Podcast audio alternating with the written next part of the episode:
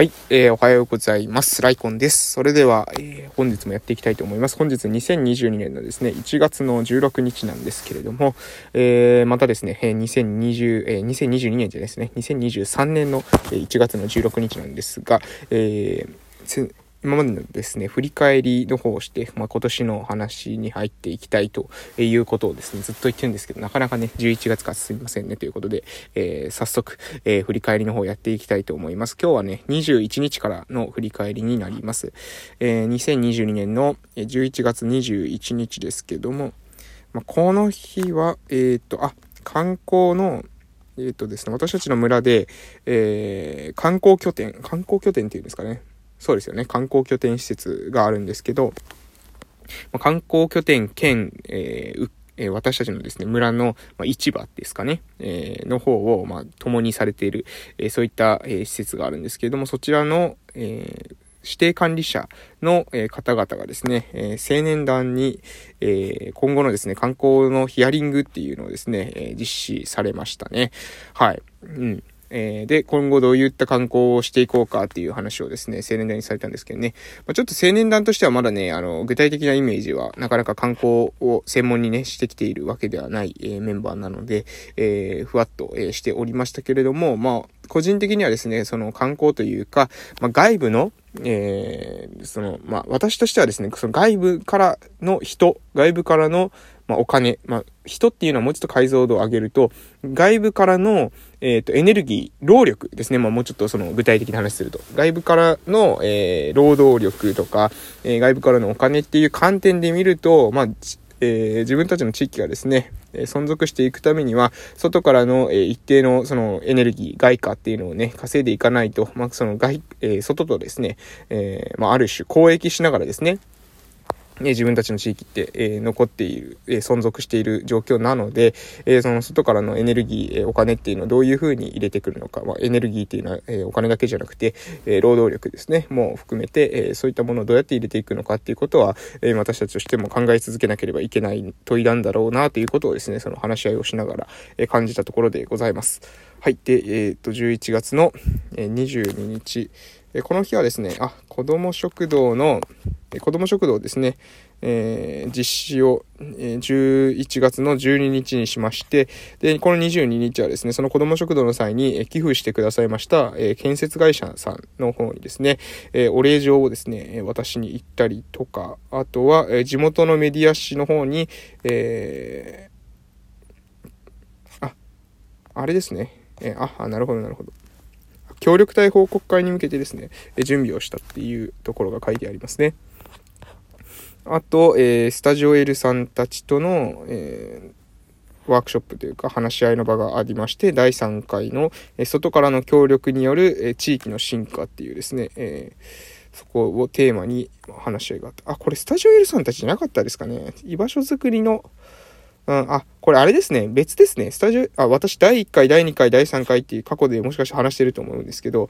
これ違いました。これは、えっとですね、居場所づくりの別のですね、えー、研修会ですね。オンライン研修会でした。はい。私言いましたよね。11月の14日に第1回気づきと作戦会議、第2回持続可能な体制づくり、えー、第3回で、これ外からの協力による地域の進化って、これ言って今思い出したんですけど、そうでした、そうでした。え小さな拠点づくりっていうですね、えー、オンライン研修のことでしたね。はい。あそんな感じでございます。はい。で、えー、その後、えー、っとですね、11月の、えー、23日。はい。えー、この日は休みですね。勤労感謝の日で休んでますけれども、まあ何かしたと思うんですけども、ちょっと覚えてないですね。で、24日、この日は午前中は保育所に入って、で、協力隊報告会に向けてまだ動いてますね、この日もね。で、えー、午後は、え私た、私が、まあ、今はですね、この2023年、えー、11月16日にはもうすでに解消したんですが、てか、先日ですね、え、昨日ですね、えー、11月の15日の日曜日に、えー、スタートしたんですけれども、地域のみんなの、まあ、交流拠点、えー、そして、交流拠点っていうと全都キャンと一緒ですね、え、子供の居場所ですね、子供の居場所兼多世代交流の、え、場っていうふうに、え、言った方が、えー、いいのかなと思うんですけど、まあ、子供中心にしっかりまずは、え、集まれる、子供の居場所になるっていうこと、プラス、まあ、そこに大人も入ってきて関われるっていう、え、そういった、場作りを今してますので、えー、そこにですね、地域の方がですね、カラオケ歌にできたっていうところですね。これは子供の方じゃないんですけれども、まあそういう地域の方に使ってみて、えー、使っていただいて、で、その使っていただいている様子を、えー、まあその、え、バーをどういうふうに、え、今後作っていくのかっていうことに、まあ活かしていくっていう、まあさ、まあ何ですかね、そのテスト運営みたいな感じですかね。そんな感じで、はい、実施したというところです。で、25日、この日はね、もう予定がなんか1時間おきぐらいにいろいろ入ってるんですけれども、はい。まあ、で、その、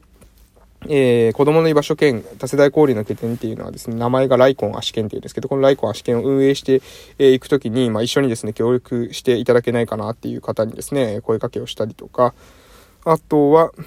えっ、ー、と、そうですね。はい。まあ、協力隊報告会に向けて動いたりとか、はい。えー、で、オンライン研修ですね。第4回生活を支える拠点づくりっていうので、これ小さな拠点づくりのオンライン研修のことだと思うんですけども、そちらの方を受けたと。はい。で、え11月の26日、えこの日ですね、この日は、えスタジオ L さんたちの、え講座が、えありました。で、えその後、おっとですね、え午後、えー、午後からは、えー、公演がありまして、あ奄美市の方でですね、公演がありまして、で、えー、ウィスク4を通して子供を知ることっていうですね、え、検証を受けました。ウィスクっていうですね、まあ IQ 検査ですね、知能検査があるんですけど、その検査の、まあ、勉強会みたいなのをですね、えー、奄美市の領域をですね、サポートしている方から声かけをしていただいてですね、そちらの方に参加させていただいたというところでございます。はい。で、えー、11月の27日、えー、この日はですね、えー、私と別のですね、え地域で、え活動している地域おこし協力隊の、え方のですね、え朝市のイベントがありました。で、この日ですね、初めての、え朝市のイベントでしたので、えそちらの方の、まあ、その設営ですかね、テントの設営などを、えお手伝いをさせていただいたというところでございます。で、続きまして11月の28日の週に移りたいと思いますけれども、この日も、この日はどこかな？はあ、ははあ、この日はですね、協力隊の報告会を実施する上でということで、えー、奄美大島達郷町に、えー、いますですね、え協力隊のサポート、えデスクのですね、え方と、え方に、ま、協力隊報告会をどういった形で実施するのかっていうことに関してですね、相談を、えさせていただいたというところです。で、え11月の29日、この日はですね、代休いただいてますね。え代休いただいてまして、え午後からは、えーと、私の、あ、午後の、え、午後からですね、火曜の午後のオフラインサロンのメンバーと、え、忘年会を実施しております。はい。で、11月の30日、水曜日は、えー、この日は、あこの日はですね、え夕方、まあ、午前中午後は多分事務作業してたと思うんですけども、え夕方の時間に、え読み書きスクリーニング検査をですね、え取りに行ってますね。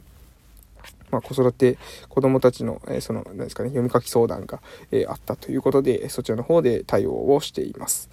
はい。で、12月に入りまして、12月の1日、えこの日は、えー、この日もまあ協力隊報告会に向けて動いたりとかですね、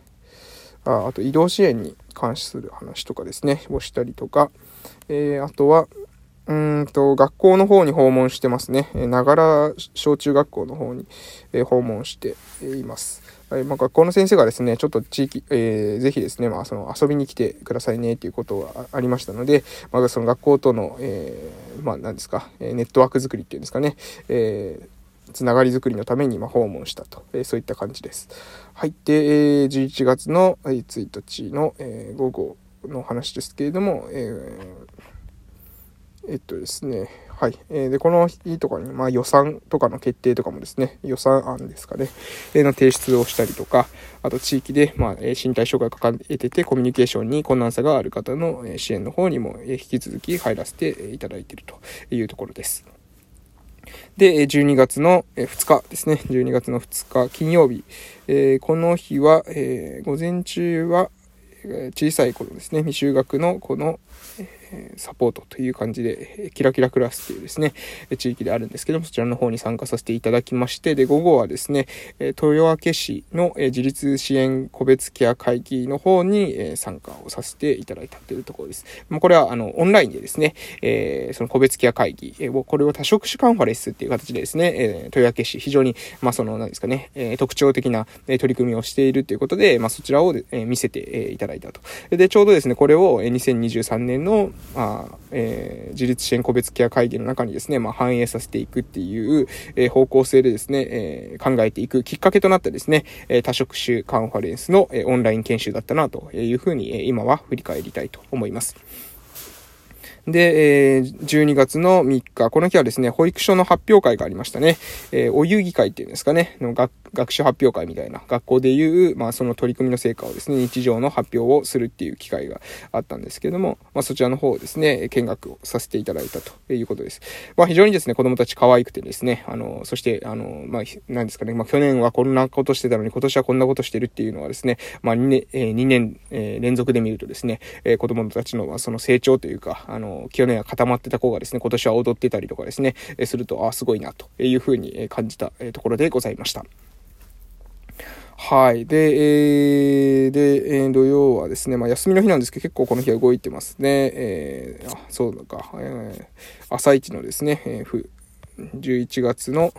えー、27日にした朝一の振り返りだったりとかですね、あとは、えー、協力隊報告会の資料の準備とかですね、して、で、えー、夜はですね、高校の忘年会の方に、高校の頃の同級生との忘年会の方に参加しております。